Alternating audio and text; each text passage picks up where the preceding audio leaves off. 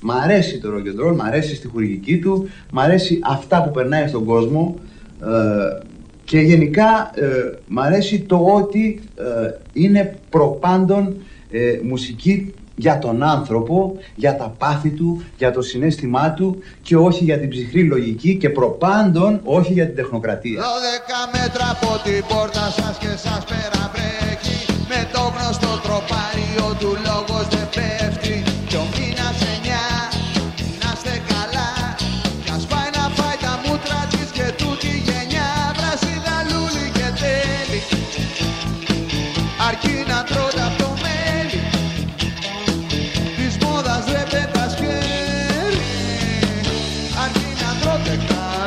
Γεια σας, είμαι η Σεμίνα Διγενή και μέσα από αυτό το podcast απευθύνουμε θερμό αγωνιστικό χαιρετισμό στον Παύλο Σιδηρόπουλο και του λέμε πως το ετοιμάζουμε στη γειτονιά που κάποτε ζούσε. Είμαστε στην Οδό Δροσοπούλου και είναι αφιερωμένο σε εκείνον. Είναι τα podcast της Λάιφο. Επληροφορήθη ότι ο ΜΑΣ Αναρχικών ενεκλείστη στο Πολυτεχνείο με σκοπό τη δημιουργία ψευδών εντυπώσεων όσον αφορά την τάξη, ασφάλεια και ήπιον κλίμα των πολιτών. Δεν μπορεί μία μικρά πλειοψηφία. Εγώ διέταξα σκέψη καμιά. Εγώ διέταξα ούτε μιλιά. Και να μην ξανακούσουμε ποτέ πια για σας πράσινα λούλη και τέλη. Αφού η μαμά σας το θέλει, να φάμε από το ίδιο καρβέλι με τη γενιά του ΕΑ.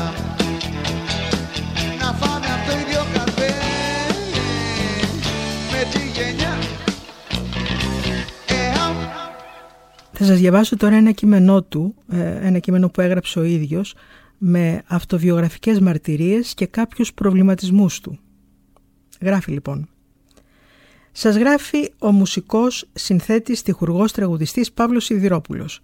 Όποιος από τους αναγνώστες με ξέρει, με ξέρει γιατί ακούει ελληνικό ροκ. Μιλάω για το Σιδηρόπουλο που σέβεται το κοινό του, όποιο και αν είναι.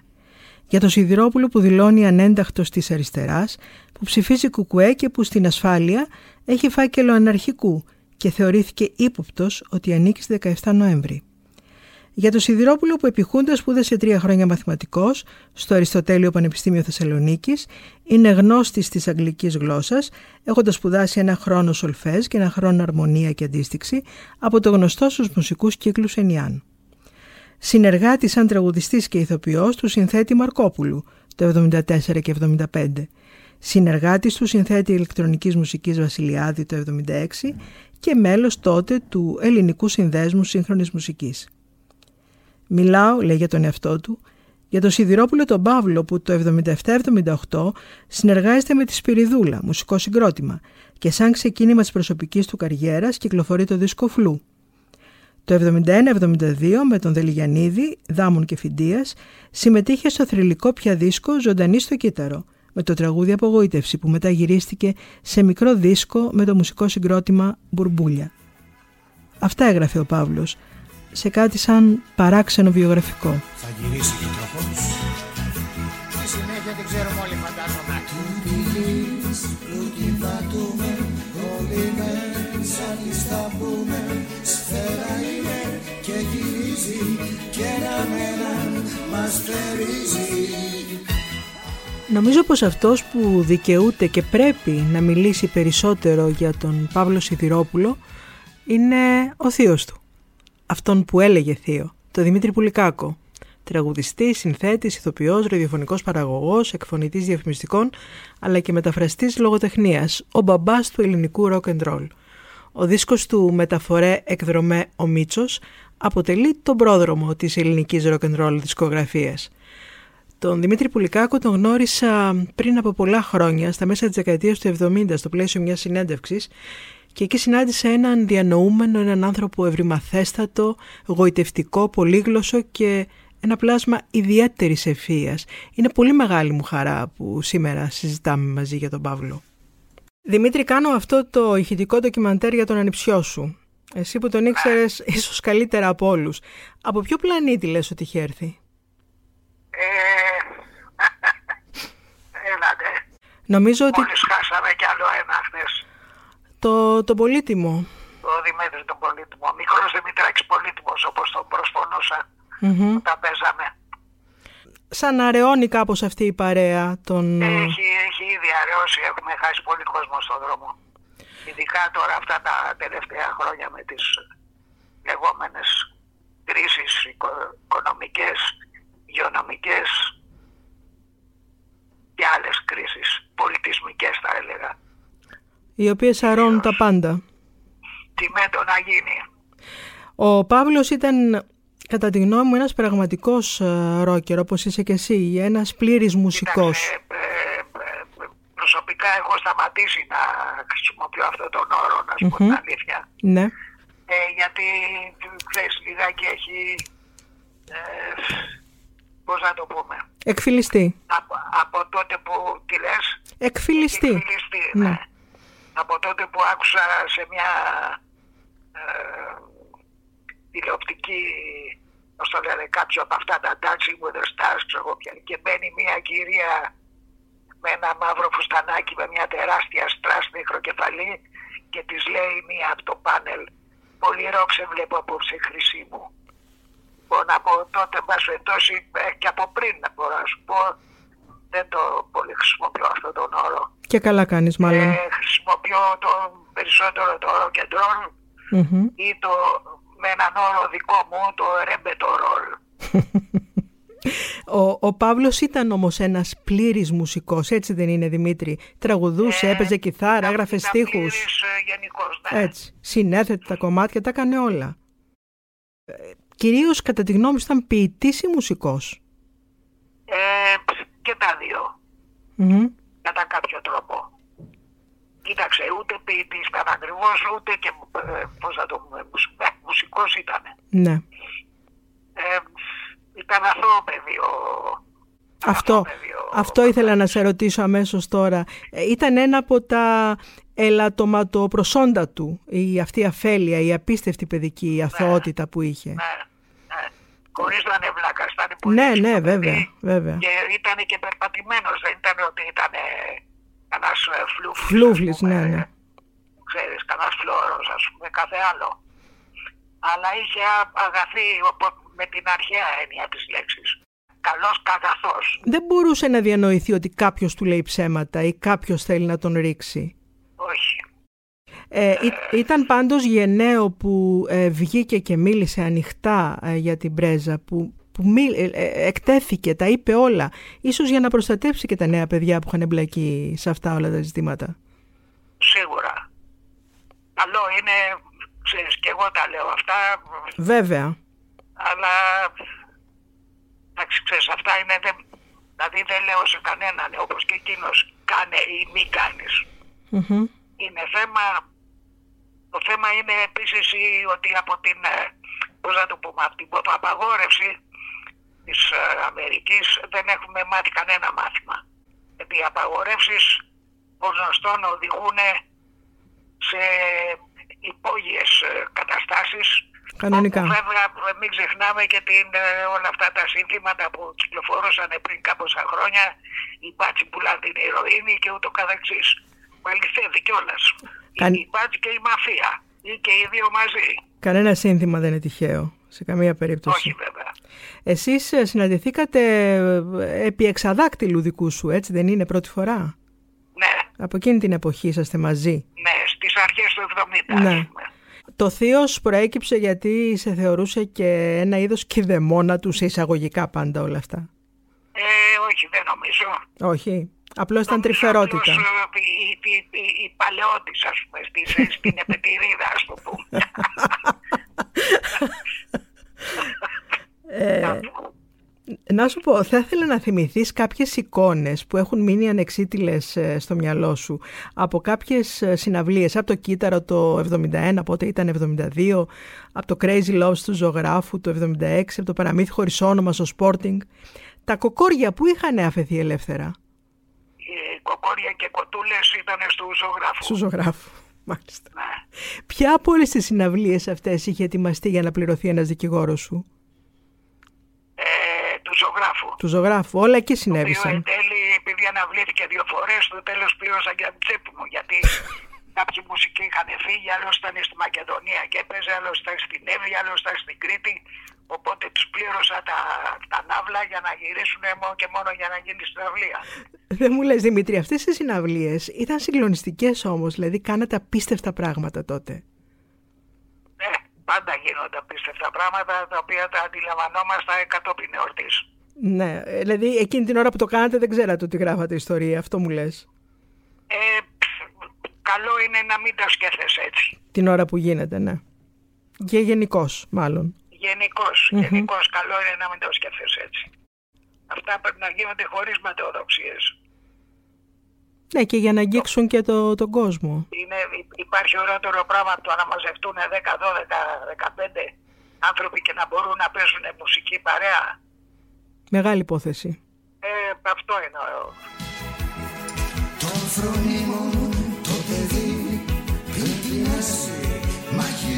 Αμπός. Έχω πράγμα που σ' αλεύει και το νου στερεύει. Συνεχίζουμε για λίγο ακόμη την κουβέντα με τον Δημήτρη Πουλικάκο. Δημήτρη, υπήρξατε μια παρέα ε, από αριστοκράτες αλήτες. Εγώ έτσι σας έχω στο μυαλό μου. Εσύ ανιψιός του παλιού πρωθυπουργού, του Παναγιώτη Κανελόπουλου, εκείνος απόγονος του Αλέξη Ζορμπά, που όμως ήσασταν όλοι διανοούμενοι, διαβασμένοι, καλλιεργημένοι, μιλούσατε καλά ελληνικά, ε, γράφατε. Ε, η Σιδηρόπουλη επίσης. Η Σιδηρόπουλη, βεβαίως, βεβαίως. Ήμασταν και η ίδια γειτονιά, ας πούμε, όλοι εκεί στην πλατεία Αμερικής γύρω. Mm-hmm. Σας αντιμετώπιζαν περίεργα τότε, σαν εξωτικά πουλιά λίγο η... ο περίγυρος, έτσι δεν είναι? Και ήμασταν και περίεργα πουλιά. Ναι. Εξωτικά πουλιά. Και, και κάποιοι... Να μην σου πω ότι είμαστε ακόμη όσοι έχουμε. Ε, βέβαια, ε, δεν αλλάζει αυτό. Αυτό δεν αλλάζει. Ε, νομίζω ότι και κάποιοι από εσάς χτυπηθήκατε με απίστευτες κατηγορίες τότε. Ε, θυμάμαι διάφορα επιθέσεις... Ε, Ε, μιλάω για τα μέσα της δεκαετίας του, του εβδομήντα. Θυμάμαι εγώ, τι πέρασες κι εσύ. Άμα δεις σχόλια κάτω από κομμάτια και, και δικά μου, ας πούμε, και του Παύλου όχι τόσο γιατί έχει πεθάνει, εγώ είμαι ακόμα ζωντανός, υπάρχουν ο, ομάδες ε, συντονισμένες, κυρίως από δεξιοφασιστάκια, ας το πούμε. Ναι.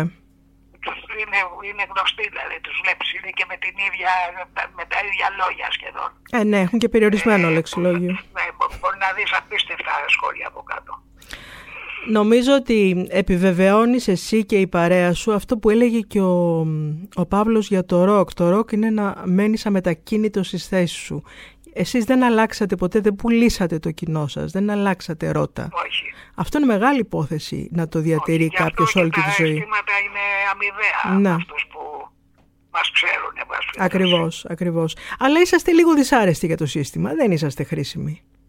Ε, δεν εξυπηρετείτε. Άρα, άρα σωστές οι επιθέσεις. Λογικό.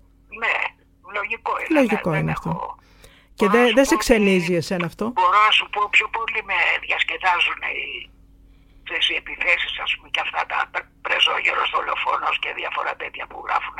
Ναι. Η ψόφα από καρκίνο και τέτοια. Ε, παρά το, ξέρεις, τα ευμενή, ας πούμε, σχόλια που είναι συνήθως, ξέρεις, Θεούλης, αυτά, μπράβο, μπράβο Μίτσο ή ξέρω εγώ τέτοια. Mm-hmm. Νομίζω ότι το μεγαλύτερο παράσημό σου είναι το ότι το κοινό σου ανανεώνεται από νέα παιδιά. Αυτό είναι το σημαντικό, όπως και του Παύλου. Ε, ναι, ήταν μικρότερα ναι, σε ηλικία από εκείνον. Είχαμε, πάντα είχαμε και έχουμε δηλαδή νέους ανθρώπους. Ηλικιών στο ναι. κοινό μας. Δηλαδή βλέπεις από παππούδες, ας πούμε, συμμαθητές εντός εισαγωγικών, μέχρι νέα παιδιά ή παιδιά ή εγγόνια, ας πούμε, των παλαιότερων. Ναι. Τι είναι underground σήμερα? Υπάρχει καταρχάς? Όλο και υπάρχει. Αλλά εντάξει, ξέρεις, είναι πολύ μπερδεμένα τα πράγματα. Έχεις πει κάτι συγκλονιστικό, Δημήτρη, ότι ο Παύλος έδωσε τη ζωή του στη ζωή. Ε, ναι. Έτσι, ναι. Ήταν ζωντανός ο άνθρωπος. Ακόμα και τώρα, δηλαδή, που πεθάνει είναι σαν να είναι ζωντανός. Του έχεις αφιερώσει ένα κομμάτι του, το οποίο το έχει διαμορφώσει ο Ζώρος Πυλαλή. Ο Πάμπης, ναι, σωστά, σε ρεμπέτικο. Ναι. Ναι, το έχουμε πει με τον Πυλαλή αυτό. ιστορία θα σας πω για τον Πάμπη, τον Πάμπη τον Φλού, που του λέγες βρε Πάμπη, τι τρέχει εδώ, σου λέγε Φλού, φίλε μου όλα είναι Φλού. Πάντα πιωμένος κι ανέργος ήταν ωραίος ο Πάμπης ο Φλού. Μουρμουρανώνος και διαρκώς σου λέγε Φλού, φίλε μου όλα είναι Φλού.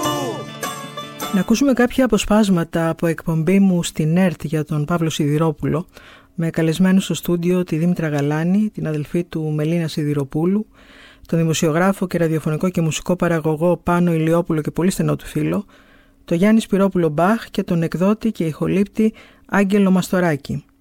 Στην εκπομπή τότε είχαν προβληθεί και αποσπάσματα συναυλίας του από το Φεβρουάριο του χίλια εννιακόσια ογδόντα εννιά. Είναι αλήθεια ότι ο Σπίτσας λεγόταν ξενοδοχείο η καλή καρδιά. Μάζευε κόσμο και κοσμάκι που έτρωγε, έπινε, κοιμόταν. Ε, αυτό το είχε πει μια ξαδέρφη στη μητέρα μου. Έτσι. Μια μέρα έτσι. Ερχόταν πολλοί κόσμος, δηλαδή άγνωστοι άνθρωποι. Λοιπόν, άνοιγε η Θεία Παρασκευούλα, άγνωστο το πρόσωπο, λέει: «Ξέρετε, μου είπαν στη Φωκίωνο, εδώ μένει ο Παύλος». Λέει: «Ναι, εδώ μένει ο Παύλος». Είναι γεγονός αυτό. Πολλές φορές έχει επαναληφθεί πάρα πολλές φορές. Πολλές φορές. Και λέει: «Ναι, μου είπαν να έρθω να φάω. Έχω έρθει απ' έξω, από το Θιβέτ είχε έρθει, Ρακένδος, μέσα στο δρόμο, ένα δράμα τραγικό». Γινόταν τα ταξίδια, ξέρεις, με το Magic Bus. Εμφανιζόταν ο Παύλος από κάπου, έλα ρε, έλα ρε, λες και τον ήξερε. Ας πούμε, δεν τον ήξερε. Και η Μελίνα τότε έμπαινε στο δωμάτιό της, να πούμε και εδώ, μας κοίταγε και έκανε έτσι. Ε, βέβαια, τι να κάνουμε. Δεν το θυμάμαι. Κάτι ξέμαλι με κάτι σκουλαρίκια. Παλαβίκαλε, παλαβίκαλε. Ο Τζόνι από την Ουγγαρία, δεν ξέρω. Ο Τζόνι, παιδιά, ο οποίος έλεγε ότι εγώ όταν πάω στην Ουγγαρία γίνομαι άνθρωπος. Στανιάρη. Ναι, βέβαια, με τις ώρες μου θα μελετάω. Όταν έρχομαι εδώ, λέει: «Τι είναι αυτό το πράγμα? Ένας τίποτα, ένας αλήτης. Ξεχνάω τα προγράμματά μου, τις πρόβες μου όλα». Λοιπόν, αυτός πεινασμένος εδώ στην Ελλάδα, ένα κακό, ένα δράμα. Ε, στο ξενοδοχείο η καλή καρδιά, που το έλεγε η θιά μου. Η... μια ξαδέρφη, πώς να πω, έλεγε: «Βάλε παιδί μου μια ταμπέλα, Τζένι μου, να ησυχάσουμε. Βάλε ξενοδοχείο η καλή καρδιά απ' έξω, να ησυχάσουμε». Διότι μάνα μου κάποιες στιγμές είχε γίνει έξαλλη. «Αμάντε, άδειο πάλι το ψυγείο, βρενουνού, άδειο πάλι το ψυγείο. Μπαίνουνε μέσα, τρώνε τα πάντα». Άγγελε, να μιλήσουμε για το πώς αισθάνθηκε τη γυναίκα ο Παύλος ο Σιδηρόπουλος oh. και τι έκανε για αυτήν. Ο Παύλος αγαπούσε πάρα πολύ τις γυναίκες, μπορεί να το μας το επιβεβαιώσει και η Μελίνα. Βέβαια, με πρώτο και η κυρία τη μητέρα. Τη μητέρα. Μεγάλη αγάπη. Μεγάλη αγάπη ήταν η Τζέννη, η κυρία Τζέννη. Λατρεία. Λατρεία ήταν η κυρία Τζέννη. Μπορώ να μιλήσω για μία για την οποία έχει γράψει και το τραγούδι για την Κάπα. Ε, ο Παύλος ήταν πολύ ωραίος άνθρωπος, πολύ όμορφος πέρα από oh. τη, το μυαλό του. Mm-hmm. Ήταν πολύ όμορφος, ήταν σαν ε, ένας. Ε, Κούρος, δηλαδή αν τον έβλεπες είχε mm. ακριβώς τις αντιστοιχίες του Κούρου, κατάξανθος, τα μάτια του τα γαλάζια. Μικρός αρχαίος Έλληνας θεός. Ναι, ναι, ναι. Ε, και θυμάμαι όταν ε, άρχισε να σχετίζεται με αυτή την Κάπα, η οποία ήταν επίσης μια πανέμορφη γυναίκα, πάρα πολύ μορφωμένη, μια κουλτούρα ε, έξυπνη. Ήταν ένα καταπληκτικό ζευγάρι. Βέβαια δεν είχε υπολογίσει κανένας μας, ούτε πόσο μάλλον ο Παύλος, ότι αυτή ήταν μια μεγαλοαστή. Και όταν λέμε μεγαλοαστή, ήταν δηλαδή. Καραμπινάτης. Καμπιφρέ, καλό αυτό. Καλό είναι αυτό, αλλά βέβαια το θέμα είναι ότι μάλλον αυτή η μεγαλοαστή μετά από λίγο καιρό δεν μπορούσε να αντέξει. Έπρεπε να γυρίσει, να πούμε, μέσα στο πλαίσιο της πάλι. Και θυμάμαι ότι τον είχε πειράξει πάρα πολύ τον Παύλο. Πάρα πολύ τον Παύλο. Και γι' αυτό και. Γράφτηκε το τραγούδι. Γράφτηκε αυτό το τραγούδι. Όταν κάποιο βράδυ θα σε ξυπνήσει από το μικαυγί σου και τρέξεις στη μαμά σου να το πεις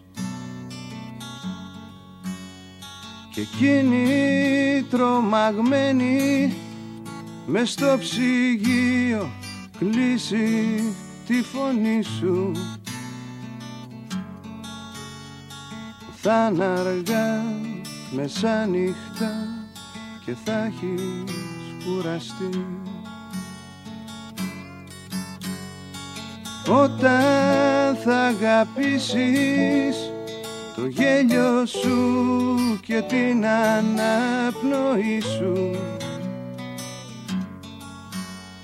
και δεις πως έχεις κάτι να μας πεις. Στο πλάι σου ο άνθρωπος που διάλεξες βιτρίνα στη ζωή σου. Τριάκοντα αργύρια, αντίτιμο σιωπής. Πόσο πάλευε με τη μοναξιά του αυτός ο άνθρωπος. Εγώ πιστεύω ότι γύρω από αυτό είναι. Όλη του ήταν ζωή. Όλη του ζωή, και αυτό προσπαθούσε και με το θέμα των εξαρτήσεών του. Αυτό προσπαθούσε, μέσα από αυτό προσπαθούσε να ξεφύγει, σε αυτό ξαναβρισκότανε. Αυτό τον πόναγε, αυτό τον γοήτευε, αυτό τον, τον ανακάτευε, τον έκανε να είναι σημαντικός. Τον βήθιζε αλλά και τον εκτόξευε τελικά. Ένας εν ενεργεία ηρωινομανής, ενός έχει τη δόση του, είναι καλά, πολύ καλά. Όταν δεν την έχει, νομίζει ότι θα πεθάνει. Δεν έχει καμιά αίσθηση χρόνου. Ξεχνάει παρελθόν, παρόν και μέλλον. Είναι πολύ συγκεχημένα μέσα του. Έχει τόσο πολύ αντιφατικά συναισθήματα που μέσα σε είκοσι λεπτά το μίσος και η αγάπη εναλλάσσονται με μεγάλη γρηγοράδα. Για το φίλο δεν υπάρχει φίλος. Πουλάει και την ίδια του τη μητέρα για μία δόση. Ο φίλος και γενικά τα συναισθήματα αυτά είναι αφημένα στην κρίση της ηρωίνης. Φαίνεται τόσο πολύ αυτό το πράγμα. Δηλαδή όταν αρχίζει η φράση αυτή η κίτρινο το σούρουπο, εγώ πέρα από το γεγονός που από τα ωραιότερα τραγούδια και πόσο λέω, κοίταξε αν έζερα παιδί μου καμιά φορά δεν έρχεσαι μου λέει να πεις που θέλω μου λέει να μια γυναικεία φωνή να μου κάνει ένα. Λέω ναι ρε τρελάθηκες του λέω. Και τώρα αυτά τόσο απλά δηλαδή, όπως πολύ απλά μπορεί να κάτσεις να παίξεις yeah. ένα κομμάτι και yeah. έτσι. Και πας και μπαίνουμε στο στούντιο και τότε οι εταιρείες κάνανε και τις δύσκολες μεταξύ τους. ε, δηλαδή, όχι δεν στη δίνω, είναι η δική μου καλλιτέχνη. Ήμουν σε άλλη εταιρεία. Ήμουν σε άλλη εταιρεία και δεν ε, επιτρέπανε να συμμετοχή. Και τι έγινε, του λέω μεγάλη, δεν θα βάλουμε το όνομά μου. Και γελάγαμε. Μια γυναικεία φωνή. Και λέμε μια γυναικεία φωνή. Και έτσι γράφτηκε μια γυναικεία φωνή. Σε αυτή την πλάκα λοιπόν, πώς αυτά τα πράγματα γίνονται ιστορία και πώς έρχονται σήμερα δεκαπέντε και δεκαεπτά χρόνια παιδιά. Και λένε η γαλάνη είναι αυτή. Δηλαδή. Φίρμα έκανε αυτό, έχω καταλάβει. Ναι, σαφώς. Οι πιτσιρικάδες θα ξεσκαρτάρουν την ιστορία. Έτσι, ακριβώς. Έτσι γίνεται. Ναι, και θα γιαουρτώσουν και θα αυτό. Με το κοινό του Παύλου Γιάννη πάντα ήταν οι μικρότεροι άνθρωποι από την ηλικία του, ακούγανε τον Παύλο. Αυτοί που ήταν πολύ πιο καθαροί για να δεχτούν τον λόγο του. Πάνω, οι οποίοι σήμερα, σήμερα που είναι έντεκα χρόνια μετά το θάνατό του, πού βρίσκονται οι πιτσιρικάδες, στον κόκκινο μήλο. Περνάει κόσμος. Ποσότητα κόσμου, βλέπεις όγκο από το πρωί μέχρι που νυχτώνει και πολλοί κάθονται εκεί επί έντεκα χρόνια συνέχεια.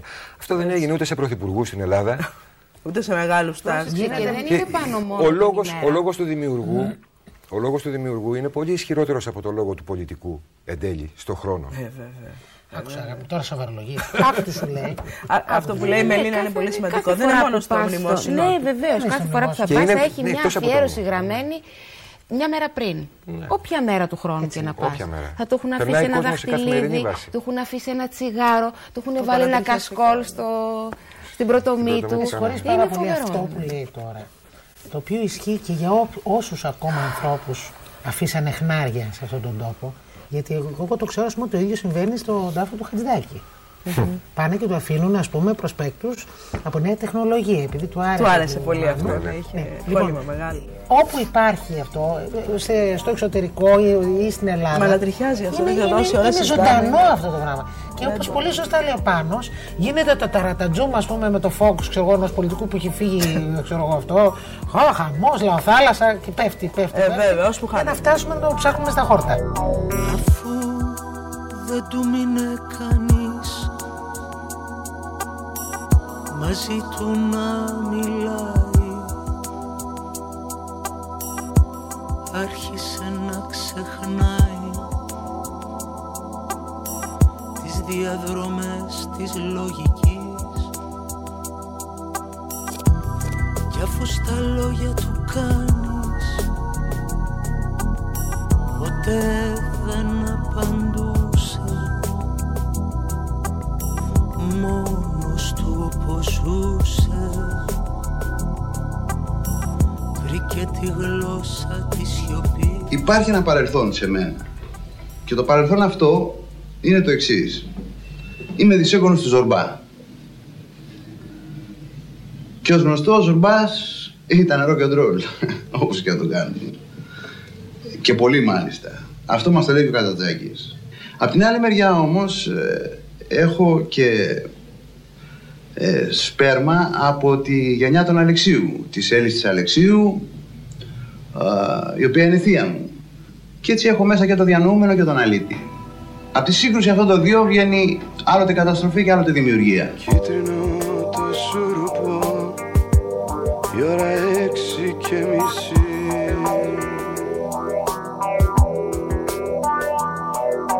Πες μου κάτι μίλησε, δεν αντέχω στη σιωπή.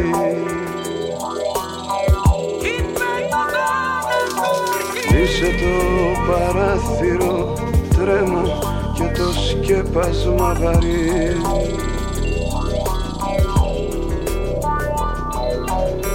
Η πόλη γίνηκε ανυπόφορη πληγή.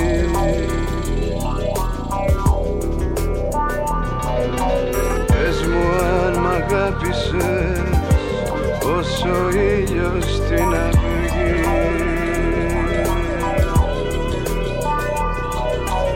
Ως ο γκρίζος ουρανός κάποιας άνοιξης βροχή.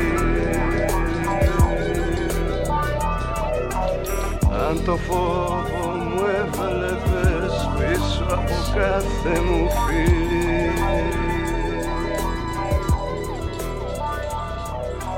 Πες μου αν μ' αγάπησες όσο είναι. Η γυναίκα, το πιωτό και το κοινωνικό γίγνεσθε ήταν το αγαπημένο κοκτέιλ του Παύλου.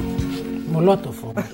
Γυναίκα μεσολάβησε στον άντρα και τη γνώση σαν προβολή του όφη. Δυστυχώς ο πλούσιος το πνεύμα την έβαλε στόχο ιδανικό Θεό. Γυναίκα γίνε η ανασταλτική αιτία, γιατί τελειώσανε τα αστεία. Ο στόχος άλλαξε και μετατράπηκε σε απομηχανής Θεό. Ο Βαγγέλης Γερμανός λέει για το φίλο του: με τον Παύλο Σιδηρόπουλο ήμασταν φίλοι και συγκάτοικοι το χίλια εννιακόσια εβδομήντα στη Θεσσαλονίκη, φοιτητές στο μαθηματικό τμήμα. Ήταν ένας γλυκός, κακομαθημένος έφηβος. Το όνειρό του ήταν να γίνει συγγραφέας. Είχε διαλέξει και ψευδόνυμο, Παύλος Αστέρης. Εκείνη την εποχή του άρεσαν τα ντραμς και κάναμε ντουέτο στο σπίτι. Εγώ κιθάρα και αυτός τύμπανα σε μια πάνινη πολυθρόνα με κουτάλια και μπαγκέτες. Παίζαμε χαρούμενα και κάναμε ατέλειωτη πλάκα και ταξίες. Θυμάμαι μια βόλτα με τις κοπέλες μας που είχαν έλθει από την Αθήνα και τη Ρένα να λέει στη δικιά μου: «Ρούλα μου, αυτός ο Παύλος με τσιμπάει στο δρόμο σαν μάγκας». Ακριβώς αυτό που τραγούδισε στον Πάμπη το Φλού. Τσιμπολογούσε τις ξανθές. Αργότερα στην Αθήνα τον έβλεπα στη Χάση και στη Φέξη.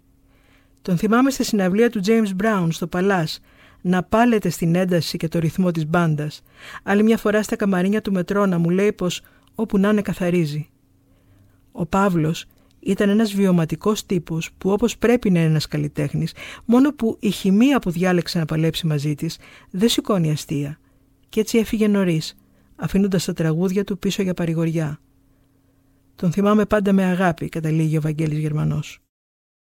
Θέλω, αν γίνεται, να, να κρυφοκοιτάξουμε στο τετραδιάκι του Παύλου και αν θέλεις... Να το διαβάσω τώρα αυτό το κομματάκι. Αν θέλεις. Ψιλόβρεχε και μου άρεσε, πάντα μου άρεσε η βροχή. Είχα μια ειδική συμπάθεια στα στοιχεία της φύσης, γιατί είναι τα μόνα πράγματα που πάντα σου χαμογελάν. Χαίρομαι. Χαίρομαι πάντα τα δάκρυα, φίλε μου, γι' αυτό ένιωσα μια παράξενη απόκοσμη ικανοποίηση όταν άρχισα να κλαίω. Σκέφτηκα τα γύριστα ταξίδια. Είναι άσχημο να φεύγεις, φίλε μου. Καλό είναι να γυρνάς, αλλά ποτέ να μην φεύγεις. Γι' αυτό το λόγο πάντα αγαπούσα τον κύκλο και απεχθανόμουν την ευθεία που ποτέ δεν καταλήγει πουθενά. το κέντρο του κύκλου. Η βάση ήταν αυτό που κυριολεκτικά με είχε συναρπάσει. Και σένα όλα αυτά μπορεί να μην σου κάνουν καθόλου εντύπωση. Δεν σε κατηγορώ. Σε σκέφτομαι όμως. Τι θα νιώσω όταν θα αρχίσεις να ανακαλύπτεις, όταν η ζωή σου θα έχει αρχίσει να φεύγει. Τέτοια απογοήτευση δεν θα ήθελα ποτέ μου να τη νιώσεις, αδελφέ. Δεν θα ήθελα ποτέ να πεις ότι αργά ανακάλυψες την αλήθεια. Γιατί έστω μέσα στην άγνοιά σου και μέσα στο ψέμα σου θα έχεις και μερικές καλές στιγμές. Σου εύχομαι να θυμάσαι μόνο αυτές και τίποτα παραπάνω. Για όλα αυτά, αδελφέ μου, γιατί αυτά σκεφτόμουν στο δάσος, σου στέλνω ένα φιλί και σου υπόσχομαι άμα βρεθείς απέναντί μου στη μάχη να μην σε σκοτώσω. Μα θα μου πεις πώς θα σε γνωρίσω αφού δεν σε ξέρω. Εγώ σου λέω πως δεν έχει καμία σημασία. Σε ρωτάω, απάντησέ μου. Έχει. Αυτά τα ήταν γραπτά του γενικότερα. Όχι, όχι. Έτσι. Αυτό είναι γραμμένο, το, είναι γραμμένο σε ηλικία δεκαέξι δεκαεπτά χρονών μετά από ένα ταξίδι που είχε κάνει με τον Κώστα στο, στη Γιουγκοσλαβία. Και ήταν, ναι, και ήταν σαν ένα ημερολογιάκι του. Ναι, ναι. Πρόλαβε κατά τη γνώμη σας να, να πει, να δείξει την άποψή του ε, για το τραγούδι έτσι ακριβώς όπως την οραματιζόταν. Ε, ό, την έδειξε. Ναι, ό,τι υλικό υπήρχε τότε στον χώρο χρησιμοποιούσε ο Παύλος, ας πούμε. Δεν αρκούσε αυτό. Mm. Όχι, δεν αρκούσε. Ε, γι' αυτό σιγά σιγά είχε αποφασίσει να μεταμορφωθεί ο ίδιος. Να γίνει ο ίδιος το υλικό, ας πούμε. Ε, και αυτού κόστησε. Ζήτησε διόδια το υλικό, ας πούμε, και... και... Σου γράφω πάλι από ανάγκη. Η ώρα πέντε το πρωί. Το μόνο πράγμα που έχει μείνει όρθιος στον κόσμο είσαι εσύ. Τι να τις κάνω τις τιμές τους, τα λόγια τα θεατρικά. Μες στην οθόνη του μυαλού μου χάρτινα είδωλα νεκρά. Να μ' αγαπάς όσο μπορείς, να μ' αγαπάς, να μ' αγαπάς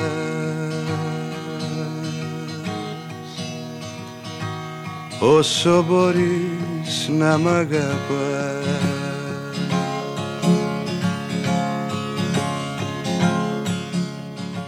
Ξαναβρήκα το φίλο του Παύλου, τον Πάνο Ηλιόπουλο, στη Θεσσαλονίκη, όπου ζει τα τελευταία χρόνια. Θυμάμαι που μου έλεγε πως εκείνο το βράδυ πριν φύγει ο Παύλος, προσπαθούσε απεγνωσμένα να επικοινωνήσει μαζί του από τηλεφώνου. Στον τηλεφωνητή του ο Πάνος βρήκε δεκαπέντε κλήσεις και άλλα τόσα φωνητικά μηνύματα από τον Παύλο. Δεν έχει ασχοληθεί ποτέ κανένας μέχρι σήμερα με το πώς έφυγε. Ούτε και η αστυνομία έχει, άμα πας να ζητήσεις, πάρει καταθέσεις από τους μάρτυρες που είχαν παρουσιαστεί τότε. Πιστεύεις ότι μπορεί να κρύβεται κάτι πολύ περίεργο πίσω από αυτό? Εγώ θα παραπέμψω σε μια ταινία η οποία κυκλοφόρησε φέτος και λέγεται «Οι Ηνωμένες Πολιτείες εναντίον Billie Holiday». Να τη δείτε και να πάρετε την απάντησή σας.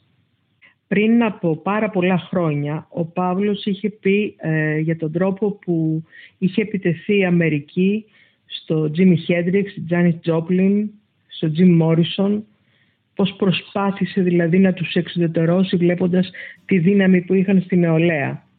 Υπενήσεσαι σε κάτι ε, αντίστοιχο? Ε, εγώ δεν υπενήσαμε, έκανα μια... παραπομπή σε μια ταινία που κυκλοφόρησε. Ε, ότι το σύστημα σκοτώνει αυτούς τους ανθρώπους με κάποιο τρόπο. Σίγουρα ο Παύλος δεν χάιδευε τα αυτιά κανένας. Άρα ήταν ανεπιθύμητος. Ε, ναι. Κάποτε θα ρωθούν να σου πούν πώς πιστεύουν, σ' αγαπούν, κι και πώς σε θένε. Έχε το νου σου στο παιδί, κλείσε την πόρτα με κλειδί, ψέματα λένε. Κάποια στιγμή ο ηρωινομανής είναι μόνος του αυτός και η ηρωίνη και ανάμεσά τους δεν είναι τίποτε άλλο παρά μια απελπισμένη κραυγή.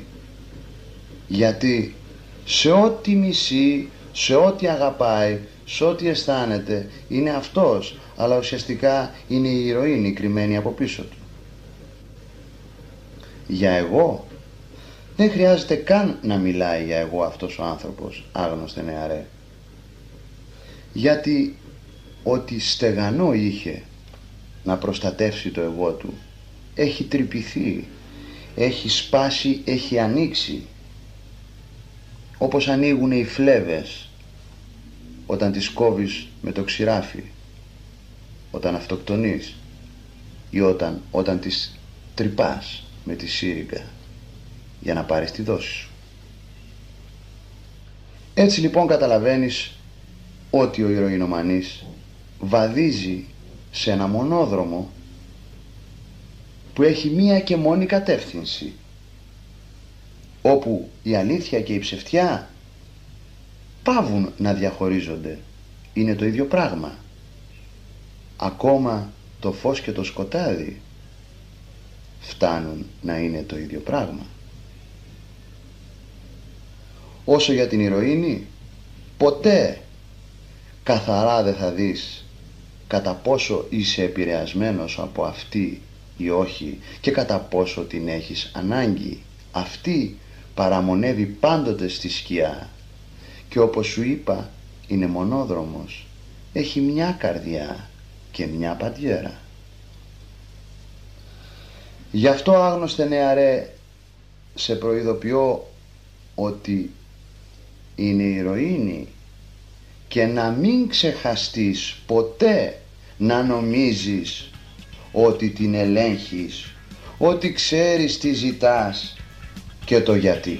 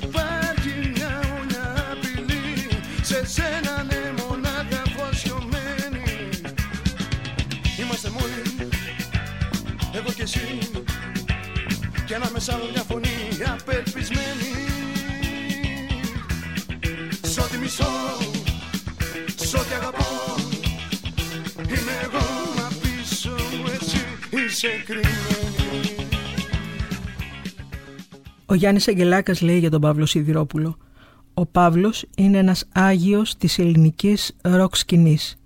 Έφυγε πριν ακόμη δει τους σπόρους που είχε φυτέψει και οι οποίοι πιάσαν τελικά. Έφυγε κυνηγημένος, περιθωριοποιημένος, αλλά πιστεύω ότι αν υπάρχει πουθενά θα χαίρεται για αυτό που συμβαίνει.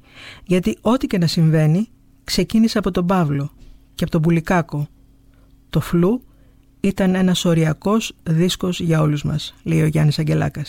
Εμένα μου αρέσανε πάρα πολύ τα τραγούδια του Παύλου, τα οποία ήταν ρεμπετοειδή, γιατί ήξερα την αγάπη που είχε ο Παύλος για το ρεμπέτικο. Και το Βαμβακάρι ιδιαίτερα.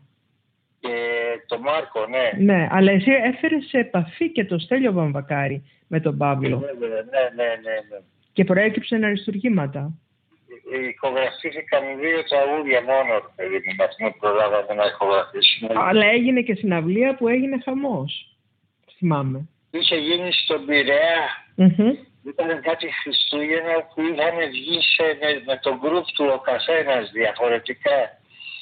και ήταν και ο Βαγγέλης ο Γερμανός με την μπάντα του και κάποια στιγμή έγινε και ένα φοβερό στριπτίζ από δύο τύψεις πάνω στη σκηνή και ήταν ο δήμαρχος δίπλα. Ρίο γίναμε, ρίο γίναμε. Ο Στέλιος Βαμβακάρης θυμάται για εκείνη τη βραδιά της συναυλίας στον Πειραιά που έγινε του Ρίο. Η αστυνομία, οι κλούβες, οι ροκάδες, οι γυναίκες, τα φρικιά, εξτρεμιστές, ένα σωρό, πώς το λένε, κοινωνία, έτσι. Και το τι έγινε δεν μπορώ να, δεν μπορώ να σου περιγράψω. Δεν είχα παίξει ποτέ σαν μουσικός, εμπειρία τώρα, έτσι, εμπειρία. Δεν είχα παίξει ποτέ έτσι σε ροκάδες, πώς να πούμε, σε ανθρώπους, σε φιλαράκια του, του Παύλου. Και με πηγαίνανε, τους άρεσε που, που ο Παύλος μ' αγάπαγε, γιατί ο Παύλος ήταν αρχηγός. Ο, ο Παύλος ήταν το α και το μέγα, δηλαδή όταν έκανε ντου έπρεπε να γίνει ντου. Όταν έκανε τουμπεκί ήταν βασιλιάς, τον αγαπούσανε πολύ. Κόσμος τώρα, έτσι, όλοι με το, το, το τι θα κάνει ο Παύλος.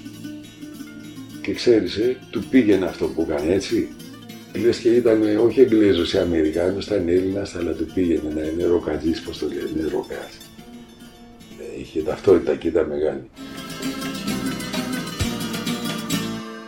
Εγώ δεν θέλω, ζήτω από τα πτώματα, γιατί είμαι εθισμένος στα παραπτώματα. Και ο επίλογος της κουβέντας μας με τον Πάνο Ηλιόπουλο, τον φίλο του Παύλου. Τι ήταν αυτό που σας έφερε κοντά? Εικόμενες. Αν σου έλεγα να μου πεις μια εικόνα που έχεις κρατήσει από τον Παύλο, ποια θα ήταν αυτή? Με το συγκρατημένο χαμόγελό του. Αυτή την εικόνα έχω μέσα μου.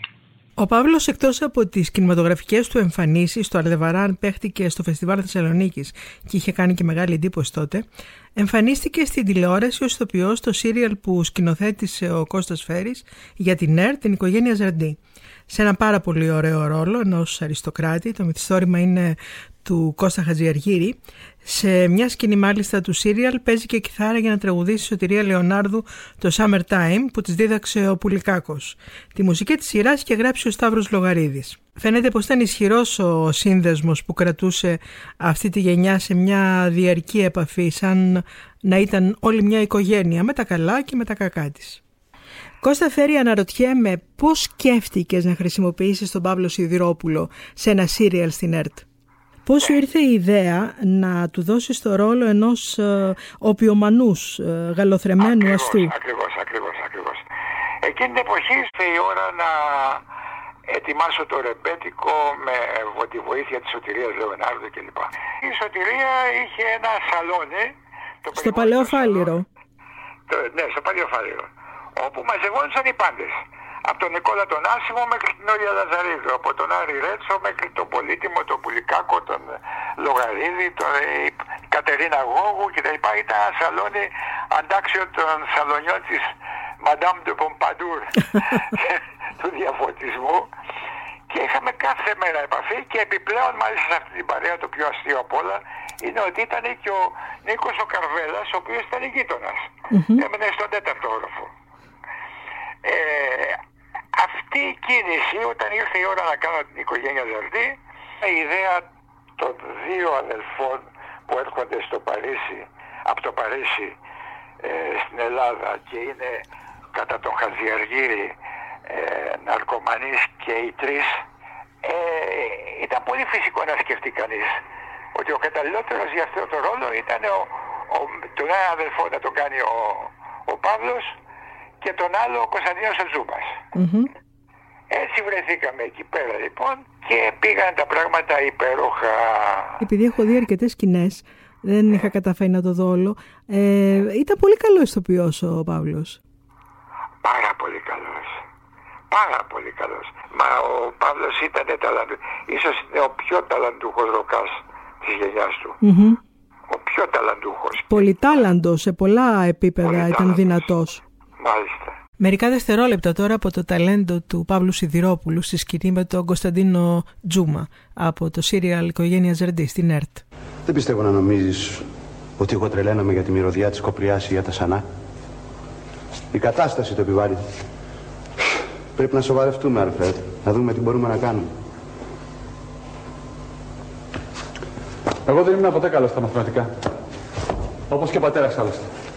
Εσένα που σου αρέσουν οι λογαριασμοί και οι επιχειρήσεις και όλα αυτά, ασχολήσου όσο θέλεις. Δεν πρόκειται να σε εμποδίσει κανείς. Έστω. Ας πούμε ότι αυτά τα αναλαμβάνω εγώ. Αν και θα το ξανασυζητήσουμε το θέμα, Αλφρέντ. Μήπως θα μπορούσες τουλάχιστον να προσέξεις περισσότερο το θέμα της μητέρας. Τι έπαθε πάλι η ευγενεστάτη κυρία Κορνήλια Ζαρντί. Ξέρεις πολύ καλά τι έπαθε. Θα μπορούσες να τις φερώσουν λιγάκι πιο τρυφερά. Προσέξτε αυτό το τραγούδι. Κάποιοι λένε πως αν ο Παύλος είχε γεννηθεί στην Αγγλία, θα του έκαναν συναυλίες στο opening οι Beatles.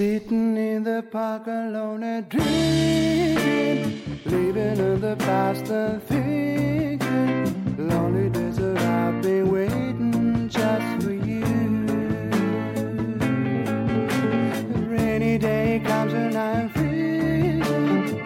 I don't feel like leaving. Lonely days and I'm still waiting just for you. Stay, 'cause I need you to help me to end my day. Stay, 'cause I need find my way. Stay in the middle of the night. I am so afraid. Stay and help me to make the time go.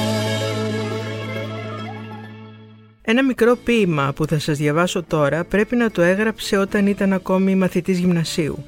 Βρίσκεται στο βιβλίο που περιέχει ποίηματά του και λέγεται «Έχω μια θλίψη για τα μακρινά αριστουργήματα» των εκδόσεων Οπορτούνα. Λέει λοιπόν ο Παύλος: «Ένα σκυλί μέσα στη νύχτα λιχτάει και το παιδί φοβήθηκε, φοβήθηκε και κλαίει. Μα το σκυλί συνέχισε και το παιδί συνέχισε. Συνέχισε διαμαρτυρίες να λέει και τότε ο πατέρας του του βούλωσε το στόμα και αυτό επνίγηκε, επέθανε και πάει». Η ποιητική του μελαγχολία εκφράζεται έξοχα στα ποίηματά του και ο ίδιος ο θάνατος αναφέρεται αυτοπροσώπως και γυμνός. Όπως ας πούμε σε αυτό. Το τρυπημένο μου σώμα δέχεται τη μαυρίλα μιας ξεπλυμμένης τάχτης και φαντάζει πάνω στον αιώνιο λόφο που ο καθένας δικαιούται να έχει, σαν ένα ξεφτισμένο σκιάχτρο, όπου ανίκανο να πολεμήσει πια τις κάργες, αφήνεται σαλία στα σαρκοφάγα όρνεα, να του καταβροχθήσουν τη σάρκα ως το κόκαλο. Και σε κάποιο άλλο, πεθαίνω, σιγά σιγά πεθαίνω, τόσο ανέκφραστα και ανώφελα, με διάβγεια λίμωνο, τόσο μα τόσο ζωντανή. Τον χειμώνα του ενενήντα ξεκινούν με την μπάντα να ηχογραφούν το δίσκο που θα κυκλοφορούσε τη νέα χρονιά και προγραμματίζουν ζωντανές εμφανίσεις το Δεκέμβριο. τέσσερις Δεκεμβρίου πάει στο στούντιο να ηχογραφήσει. Είναι μεθυσμένος, τσακώνεται με όλους και φεύγει. Δύο μέρες μετά βρίσκεται στο σπίτι φίλης του στο Νέο Κόσμο σε κομματώδη κατάσταση, λόγω υπερβολικής δόσης ηρωίνης. Λίγο μετά ξεψυχάει στο ασθενοφόρο που τον πηγαίνει στο νοσοκομείο. Αυτό που θα ήθελα να σε ρωτήσω είναι αν πιστεύεις ότι τη νύχτα που έφυγε, έφυγε από κάποιο λάθος, από μια στραβή, ήταν κάτι που το ήθελε. Ε, ποιος ξέρει. Κύριος ή δεν θα έλεγα, αλλά επειδή δεν πιστεύω στους κυρίους, ξέρεις, πού να ξέρει κανένας. Δεν ήτανε καλά πάντως, ξέρεις, του είχε στοιχήσει και ο θάνατος της μαμάς του, της μανούλας του, ε, είχε παραλύσει και το χέρι του, ήτανε λίγο, αλλά δεν ξέρω τώρα, ξέρεις, αυτά δεν, δεν μπορεί να ξέρει κανένας. Ίσως και δεν χρειάζεται και να ξέρει κανένας. τριάντα ένα χρόνια μετά την αποχώρησή του, ο τελευταίος των Ζορμπάδων ήταν ο Ζόρμπα δε Φρικ. Και πριν από μισή δεκαετία, όπως λέει ο Δημήτρης Πουλικάκος, ανέβηκε στο αλογάκι του, φόρεσε το καπελάκι του, είπε στην κοινωνία «καμπόι ξεκαμπόι και σου γαμώ το σόι» και μετά γύρισε προς τα εμάς και είπε «See you later, alligators». Άντε και καλή τύχη μάγκες, εγώ πάω να βρω τη μανούλα μου. Γι' αυτόν, λέει ο Δημήτρης, ήμουν ο θείος. Έτσι όπως διάλεξε τους φίλους του, διάλεξε και τους συγγενείς του. διάλεξε την οικογένειά του. Τα κατάφερε. Και σίγουρα ο ίδιος διάλεξε και το τελευταίο του ταξίδι. Ο ανιψιός ήταν ένας ελεύθερος πρίγκιπας. Ο τελευταίος. Και είμαι περήφανος γι' αυτόν. Παυλάκι μου, οι καιροί εξακολουθούν να είναι δύσκολοι για τους πρίγκιπες. Σε φιλώ, ο θείος σου ο Μίτσος. Και για την αντιγραφή, Δημήτρης Πουλικάκος. Γεια σας. Άντε! Και καλή τύχη, μάγκες. Άντε! Και καλή τύχη, μάγκες. Άντε! Και καλή τύχη, μάγκες.